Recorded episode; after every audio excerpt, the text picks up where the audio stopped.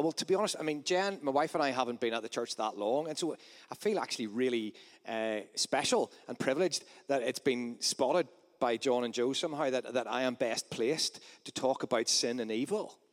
I think that must be disturbing in some sort of way. So I'm going to embrace this as best as I can. But I'm joking. But I mean it seriously as well. And when anybody comes to talk about sin and evil desires and lustful desires like this, it's the temptation is for us to think, all right, this is us in the church talking to the world. We've got this sorted and the world hasn't. And it's very tempting to look at somebody at the front and say, oh yeah, they've got this sorted and we haven't. And I'm sort of telling you how to do it. Please know that's not what's going on this evening. This is like, as they say, a beggar trying to help other beggars how to find bread, especially on this issue. We're all in the same boat on this issue. What an incredible passage. Flee the evil desires of youth and pursue righteousness. So I'm going to try and achieve sort of three things that are all going to be slightly intermingled during the course of this evening. So number one, flee and pursue. Two important words at the start there, weren't there? And I'm calling that the problem of invisible, ignored evil. Number two, how to disagree well. The problem of grabbing too tightly to secondary identities. I'm going to explain this and unpack this a bit more. Number three, being held captive, that actually the problem is personal, that Satan is real and Satan is not stupid. The problem of small increments in our lives and idols. Is that okay? Does that sound like a plan? Okay, so this question got a large response in the previous service, and I think it might not get such a large response in this service. How many of you have watched Father Ted? Yeah, there you go. I thought so. Mostly from this side. Father Ted, comedy program, Channel 4, long time ago. There's a comedian on that show called Ardal O'Hanlon, and I once went to see him do his live stand-up show. He's absolutely hilarious. And he talked about his disgust. It was in the era when, I don't know if you remember back about 10 years ago, suddenly our TV screens were just full of more and more and more cookery programs. The Great British Bake Off, MasterChef, cooking this, cooking that, cooking that. And Ardal O'Hanlon basically said, I am sick to death of cookery programs. You could watch cookery programs from the moment you get up to the moment you go to bed at night. He said, to be honest, my granny could get a cookery program on TV at the minute. They're all over the place, and it's totally irresponsible. There are all these programs about cookery, and there's not one about the washing up. And basically tonight, my job is to do a talk about the washing up. It's not the most exciting thing to do. It's not the most fun thing to do. But as we come to this subject, as we come to the reality, somebody has to preach about the washing up. I mean, if you're listening to this back on the podcast while you're running, this is maybe not going to be the most encouraging, inspiring kind of, pumping tunes for your run, because we're going to talk about fleeing the evil desires of youth. We're going to talk about the lusts that come along. We're going to talk about the world and what it does to us. And that's not the easiest stuff to talk about, but it's really, really important to be honest about it. So I need a volunteer. Great, thank you. Would you like to come up? Can you give a round of applause? So tonight, in the spirit of not just talking about the fun stuff, the cooking, but we're going to talk about the washing up and making things stay clean and making things stay proper. We're going to actually do a little bit of serious work, and we're going to be thinking about the stuff that's maybe not so great in our own lives. And so, I don't know your name, I'm sorry. Becca. Thank you, Becca. That's fine, it's great. So, Becca, I have made a list of some sins on this piece of paper, ones that I've thought of for myself, okay? You don't have to read them. I'm not going to ask you to repent of all your secret sins in front of everybody. Gosh, yeah, that was a bit scary for a moment, wasn't it? So, but what we have right here is a shredder. Can we round of applause for the shredder? Yeah. So, Becca, could you put my sins into the shredder, please? Thank you. Let's, drum roll, please. Oh, look at that. Oh, just listen. Oh, yes. Oh, look at that. Oh, that's a beautiful thing. Okay, so, Becca, your job is not done. Okay, so could you remove... Oh, still going. Oh, nice work. She was the right person to get. Becca, you the great. Yes, brilliant. Can you show the people some of that stuff that's in there? Can you hold it up? Okay, Becca. I am going to give you some sellotape. And your job is to try and piece my sins together during the course of this talk, okay? You can sit there and you can try and piece my sins together, okay? Thank you so much. Can you give Becca a round of applause?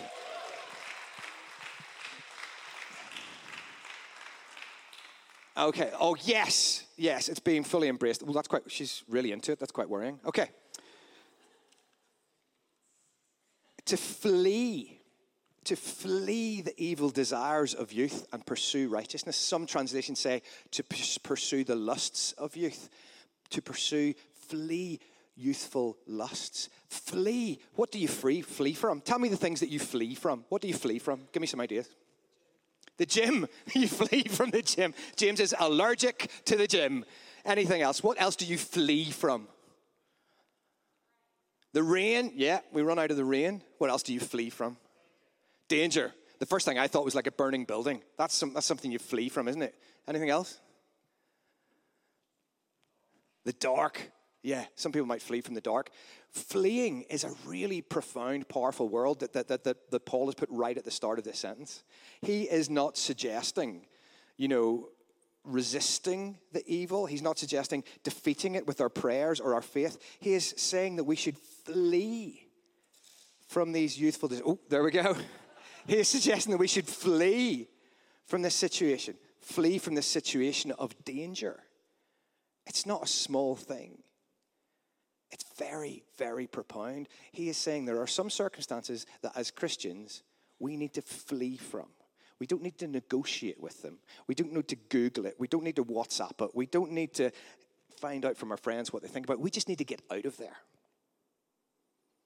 I wonder even now, tonight, by his Holy Spirit, might God be working amongst us, speaking to us and saying, are there some things that you need not to just negotiate or dance around with, that you just, situations, relationships, certain areas of the internet, you just need to flee from those. Just be gone. This is really profound words that he uses. And he says, don't just flee, don't just get away, but pursue righteousness and love and justice and peace. It's an incredible call. 1 Corinthians also tells us to flee.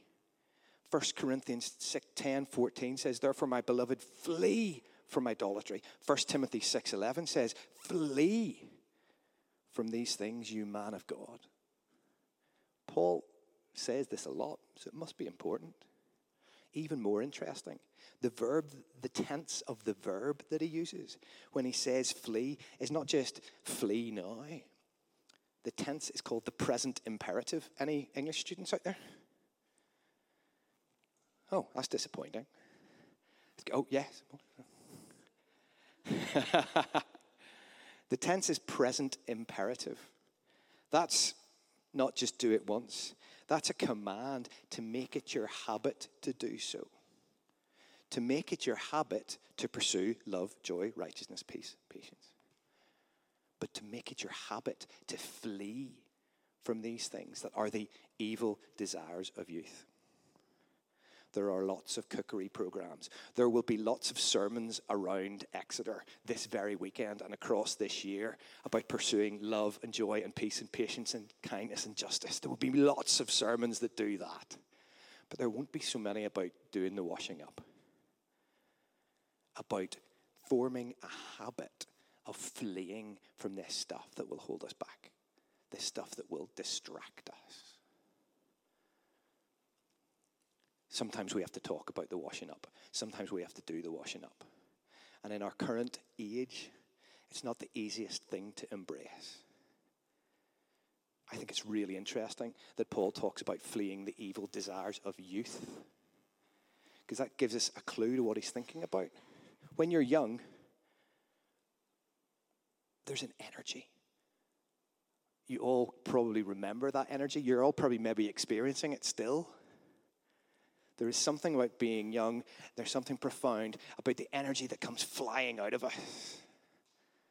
But Paul is saying, flee the evil desires of youth. Hang on, we need young people to be more passionate, surely. What evil desires of youth? This got me thinking, and it got me reading. And the word evil comes from an Indo-European derivation way back centuries ago. And the word is eupelos, U-P-E-L-O-S. And the eupe means to go beyond, and los means limits. So the very derivation of the word evil means to go beyond the limits. It's not that, this is the good stuff and this is the evil stuff.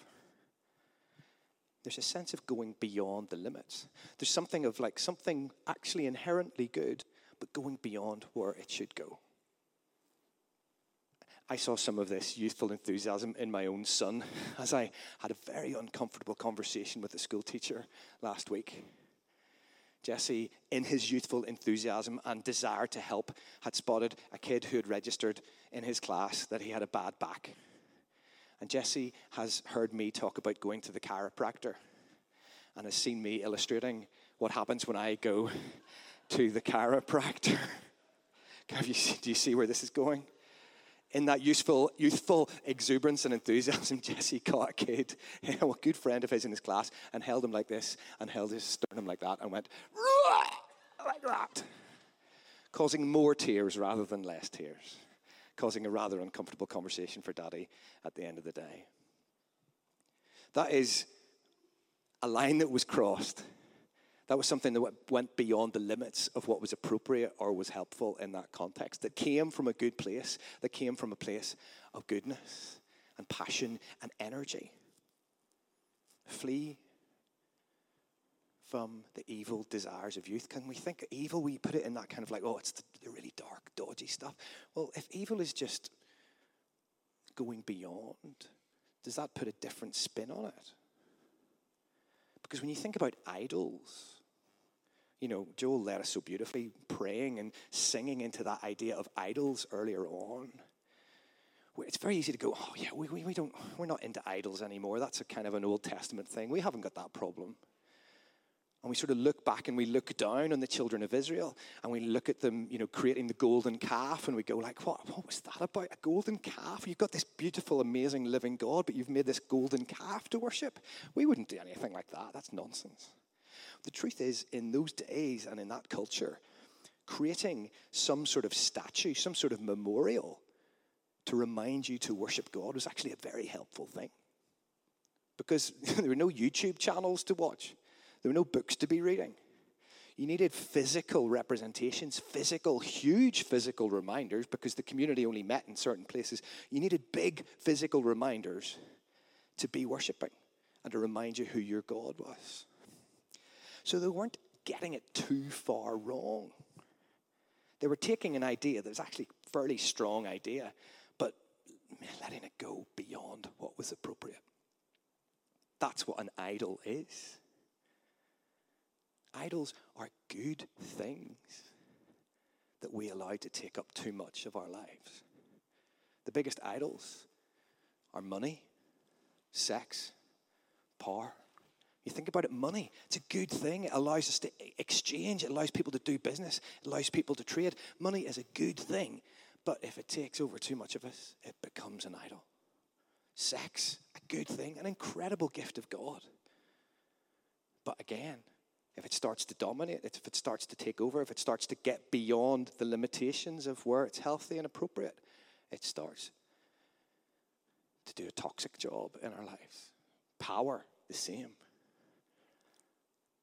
Idols are good things gone wrong. And so often when we think about sin and we think about the evil desires, we kind of have it in this kind of very dark place, which is like we wouldn't really think about, when actually it's all just really normal stuff. And we need to, on one level, normalize it and talk about it and be honest about it, because it's just the reality of life. I have a question for you. Does anybody know when the £2 coin was first produced and went into circulation? If you were in the first service, please don't give the answer. Worship band. There's a prize, by the way, for this. The prize is a £2 coin. Does anybody know? 1990, that's a good answer. It's not the one I'm looking for. 86. Any increase on 86? 92. Oh, no, we're doing better. We're doing... 2002. Not 90. Who said 98? Ah, we have a winner, ladies and gentlemen. It's quite dark up here. Can anybody see that? Can you see that? This is a coin that I was given this week, and I looked at it and I thought, that is so dirty. Look at the state of that coin. And I looked on it and I looked at it and I saw that the date on it was 1998. So I did a bit of Googling to find out when £2 coins were. And I thought, this coin is 25 years old. Isn't that incredible? Look at the state of it compared to this coin, which was made this year. I mean, that's not even a very shiny one. Look at the difference. And the difference there is 25 years spent in this world. I'm going to give you these as a prize, but just think how many hands this one has been through. Think how many pockets and floors and wallets this coin has been through, just before you embrace your prize.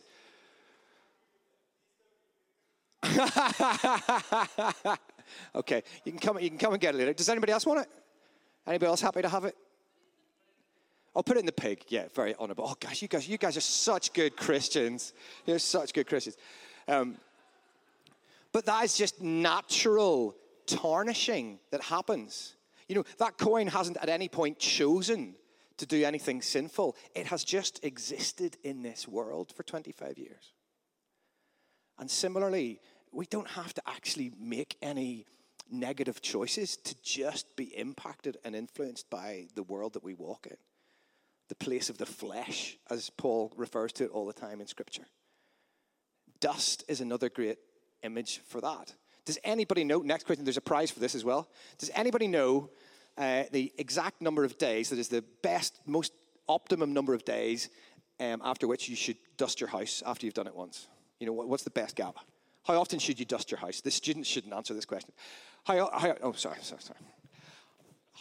often do you think you should dust your house? Any answers? 4 days. 4 days, wow. No, higher than that.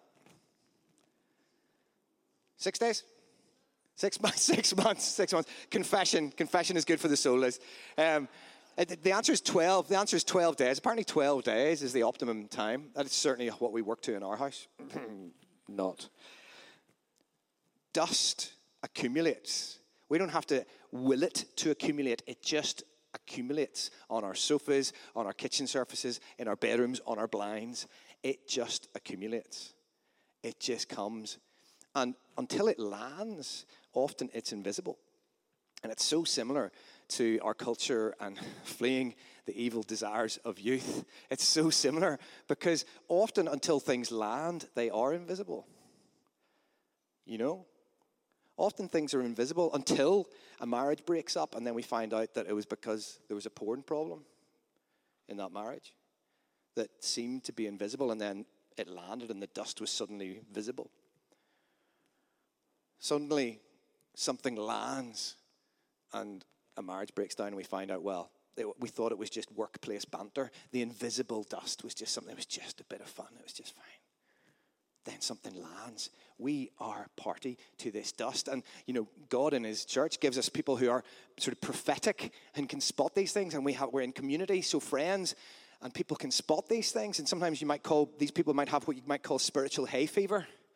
That, you know, they can spot the dust and they sneeze and they go, should you really be watching that? Should you really be doing that? Gosh, that government decision is really annoying me and I think we should campaign against it. People who are prophetic, who like just go, no, this is just not something in the culture, something in the air. This dust is just not right. Let's take it on. Or they say to us personally, let's sort that out. These are prophets. These are early warning systems. This can be us to our friends. This is what we're called to. This is the community we're called to work this out together. Remember, the context of these verses is Paul speaking to Timothy. And we've been following Paul and Timothy for the last few weeks. As we think about fleeing the evil desires of youth, and as we think about disagreeing well, this is not something we're called to do on our own. We're called to do this in community. We're called to do this with people who will mentor us and people who we will mentor. This is not a one-off situation. This is a rhythm of confession and being honest about the world we live in and being honest about the state of our own souls. It's fascinating that he says flee the desires of youth, because it would appear that Paul still believes in original sin. Now, don't get me wrong, I absolutely believe in original goodness as well. But I really do believe in original sin. I believe we're all made in the image of God. But I also believe that the image, and I can see it in my own life, gets tarnished and broken and difficult to see at times. And when that becomes true, I start to not see the image of God in myself when I look in the mirror. And the painful thing is that means I don't go looking for it in other people. And that's when I can't disagree well with folks. That's when I other them and stop seeing that those other people who disagree with me are made in the image of God as well. We're all fallen. To play off original sin against original goodness is like to play off the original sun against the original rain, or original day against original night. It doesn't make sense. It's both and. We are glorious and we are fallen. And there's no point in trying to play the two off against each other. That's who we're made to be. But we live in a world that desperately needs, in this day and age, a theology of sin. To be able to admit that we are all fallen. I call it my 80-20 theory. That we're all 80% good and 20% nonsense. And that might be a bit generous, to be honest. But it allows me to listen to certain speakers. It allows me to listen to certain people and say, yeah, I love so much of what they say, but that other bit that they say is, oh, yeah, I'm not so sure about that. They have an expertise. They have a charism, that you might say. They have an area in which they're given expertise, and I can honor it, and I can say, that's great, they're expert in that. They know what they're talking about in that area, but oh, when they start talking about this, I'm not so sure. Because you see, in our laziness, we want one guru. We want one person who's right about everything, and we'll follow them, rather than doing the hard yards of thinking, well, is that what they've said there? Is that right? How does that come with Scripture? How does that come with community? We're all 80% good and 20% nonsense. And I'm getting a bit worried that Becca's making a very good job of my sin on the floor. We're all fallen. And you know, not realizing that leads to some of the carnage that we see in the church and some of the recent scandals that you probably know about in the church, where we put people on a pedestal and say, because they're great at some things, they're going to be great at everything. Well, we know that's not true. Our job is to keep each other operating out of our 80%, to keep us working in those things that we're good at, that we have an expertise in, rather than pretending that we know everything about everything. Rather than, accepting this crazy world of social media where everybody has to have an opinion about everything at every point and every given moment. We don't. We need a theology of sin that allows us to say we're all fallen. Because without a theology of sin in our society, the only thing we're left being able to do when things go wrong is to blame whole groups of people. So in one season, we'll blame the bankers. It's them that wrecked the economy. In another season, we'll blame the politicians. In another season, we'll blame the media. In another season, we'll blame immigrants. It's all their fault coming over, taking our jobs. We'll blame scroungers. We end up just slagging off whole groups of people, finding a tribe, and we're right, and they're wrong. And we other people, because we're not seeing that they're made in the image of God too. That's when we lose a theology of sin in society. That's why it's so important. That's why it's so important to understand what Paul is saying to us here. To be able to disagree well. The Lord's servant must not be quarrelsome, but must be kind to everyone, able to teach, not resentful. Opponents must be gently instructed in the hope that God will grant them repentance, leading to a knowledge of the truth. Do you hear the compassion in those words? We are much more likely to be able to listen and understand an argument from the other side when we know that we don't know it all. But you need the reference point of God, the one who does know it all. You need that primary identity to be found in Christ. Because without a primary identity firmly rooted in Christ, we grab so tightly for those secondary identities that are so prevalent in our culture, that are so prevalent in our world. When our identity is not firmly rooted in Jesus, We still want to belong. We still want to be part of a tribe. The toxicity of social media means that we need the protection of a tribe, and so we grab so strongly.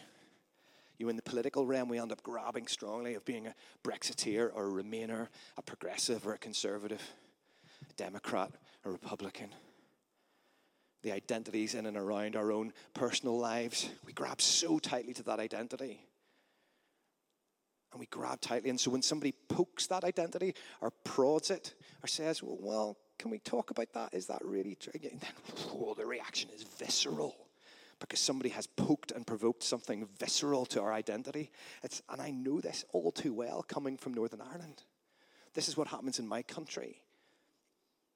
When the idea of discussing where the border should be in Ireland, you can't just have an academic discussion about it.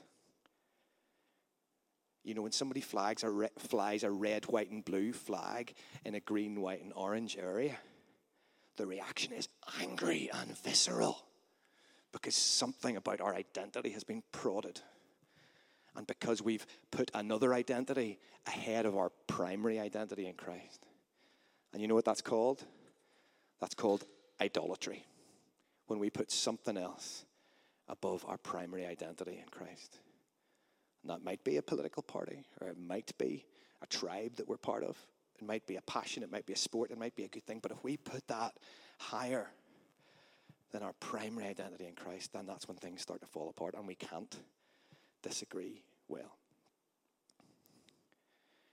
We want to take a chance tonight to be serious about starting some good rhythms of confession. When you live in a culture that nobody really believes in sin so much, it's hard to get into a rhythm of confessing, because it's hard to confess and admit that actually we do think some things are wrong, and we do think I see some things wrong in myself, rather than just being eternal variations on just particular stylistic choices. That there is a God in heaven, and the joyous thing is that he sees our choices. He gives us the most incredible free will and sees our choices and still embraces us. These are words that I wrote yesterday, and I knew I wouldn't remember them, so I'm just going to read them out. This honesty about sin is not condemning, it's liberating. It reminds people that they have this incredible gift of agency and responsibility, that they're not just victims, that their choices do matter, that this is a good thing, that we're not just victims of circumstance. It's amazing to have agency. Without free will, we wouldn't have that. So we can simultaneously rejoice that we're made in the image of God, but also lament that we've allowed that image to be tarnished, just like that coin. The beautiful thing about that coin, those two coins that are now sat here? What's that one worth? How much is that one worth? And how much is that one worth? Exactly the same. Even if we've been tarnished, even if we've allowed this world to infect us and pollute us, it does not change our innate value as sons and daughters of God, made in his image, with divine DNA coursing through our veins. What a beautiful thing. It also doesn't change the fact that on a daily basis, we make decisions and we choose things that do not sit in line with his rule and reign and his will and his ways. That we are subject to original sin. Nobody had to tell us when we were kids to start being naughty. It just happened. It was natural. There are some people today who might try and tell you that original sin isn't a thing. I disagree. I've seen it in my own life, and I've seen it in my kids' lives. And philosophically, it's very hard to get to the end of that story if you don't agree with original sin, the idea of original sin, because obviously it is a good thing that today, in this day and age, it's a good thing that we understand more and more about why, for example, teenagers, the evil desires of youth, why teenagers flex their muscles, and why with the hormones rearranging and why with brain development that they're testing out boundaries. We understand that, and it's good, but at the same time, I think it is true that we also live in original sin. Both things can be true. More than one thing can be true at the same time. If you ask and you understand with compassion, even if you can see that somebody's bad choices come from a tough situation in their family, you ask, you go back and you think, well, why was their family situation tough? Well, because their parents experienced a really tough situation during the war. And why was their situation tough? Well, because of the sin of a lot of people during that generation, including the war. And then why were they struggling? But because of some stuff that happened in the 20s. And you're going like, oh. By the time you've gone back a few conversations, you're realizing, oh, maybe I do believe in original sin after all. Even though I was saying that their sin is not bad choices by them, it's just they're stuck in the context. They're stuck with what they have. So this desire for sympathy ends up just being a lack of truth, a lack of good thinking that doesn't actually help anyone, because it doesn't give people the agency, the reality, the realization. Yes, the world is fallen. It is dusty. It will tarnish us. But also, we innately make bad decisions as well as good ones. Both are true. It's both and. And somebody who I know put this far better than I ever will was the prophet Isaiah in Isaiah chapter 6. So I'm going to read this. Isaiah, in his attempt to disagree well, spent the whole of chapters 1 to 5 of his book ranting and raving about how appalling all the other nations around Israel were, and how despicable people had been, and how they were leaving God's laws behind. Read Isaiah 1 to 5. It's just a brilliant rant, giving off about everything around him. And Isaiah was a prophet, so he's actually pretty accurate about everything he saw going on around him. But then in chapter 6, this incredible thing happens where he meets the living God in holiness and wonder. And suddenly the things he's saying changes, because suddenly the problem with the world is not everyone else. The problem's with him. And that's what happens in our society and in our culture. Without a theology of sin, the problem is always with somebody else. They are always the problem. It's never that we are the problem. And especially as the church, we can get stuck on our high horse. The great revivals of our time have begun because the church confessed and repented, not because we accurately spotted what was wrong with the world. When we have realized our fallenness and our sinfulness in front of a holy, awesome God. Isaiah 6 says this. In the year that King Uzziah died, I saw the Lord high and exalted, seated on a throne, and the train of his robe filled the temple. Above him were seraphim, each with 6 wings. With 2 wings they covered their faces, with 2 they covered their feet, and with 2 they were flying, and they were calling to one another, Holy, holy, holy is the Lord Almighty. The whole earth is full of his glory. At the sound of their voices, the doorposts and the threshold shook, and the temple was filled with smoke. Woe to me, I cried. I am ruined, for I am a man of unclean lips, and I live among a people of unclean lips. And my eyes have seen the King, the Lord Almighty. Then one of the seraphim flew to me with a live coal in his hand, which he had taken with tongs from the altar. And with it he touched my mouth and said, See, this has touched your lips. Your guilt is taken away and your sin atoned for. Isaiah correctly spotted that he was a man of unclean lips, but also spotted that he was operating in a culture that was unclean. I live among a people of unclean lips. It's both and. It's an internal work we have to do, but we have to be aware that we are affected by the culture around us. So tonight we wanted to provide an opportunity for all of us to respond to this, not just, you know, a few to come forward. This is a rhythm and a discipline that we all need to develop. This is Paul speaking to Timothy saying, you need to keep doing this. It's the present imperative. It's a command to make it a habit to do so. Make it a habit to confess. And so whether you think you've been making bad decisions this week or not, there is going to be stuff that just from existing in the world that you need to regularly give away. And these might be good things. These might be good things. This might be something good. This might be some good stuff that you do on screens that just gets a bit too far. It might be just a bit too much busyness, a bit too much TV, a bit too much Snapchat, a bit too much alcohol. These are increments. These are small increments. Satan's not stupid. He's not going to make one of you go outside tonight and shoot somebody in the KFC.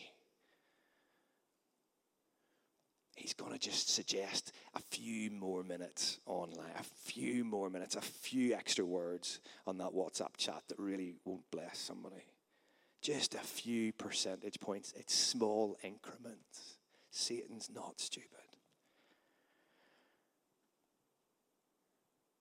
So what are the idols? You've all got bits of paper on your pews at the end. If the people who are at the ends could pass them out along with the pens. This is something we're all going to do, and you're all going to make use of the shredder. Yay! And we're not necessarily talking about, this is not necessarily the time for confessing the darkest of sins and the wildest of stuff. It might be if you want to come and pray with somebody about something the Holy Spirit is convicting you about, then great. What we're writing down on these pieces of paper is the idols, the things that are good things, but we just let get just a little too big, just a few percentage points more.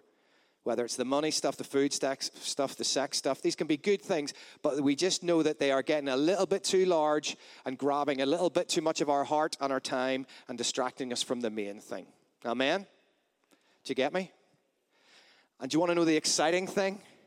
Is that even though Becca has done an incredible job industriously, she has not even close got to putting these sins back together.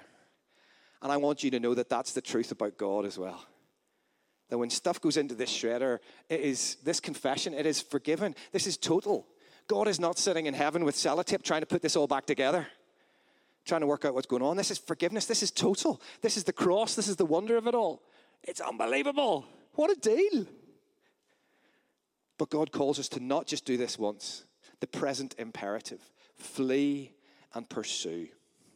And you're going to hear lots of preaches about pursuing love, truth, and justice, and righteousness. But you're not maybe going to hear so many sermons about the fleeing, about the washing up.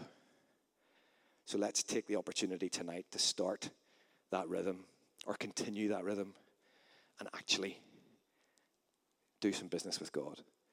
And so we're going to sing a song now that you can join in with gradually, but let's take the most time now, take your focus onto your pen and your paper and ask God to come and speak to you about what idols, what regular day-by-day stuff of the world might be taking you away and that he might want to put his finger on tonight. And then we're going to come forward and put those things in the shredder. Does that sound like a plan? Brilliant. And we'll sing a song over you that you can join in with once you're back.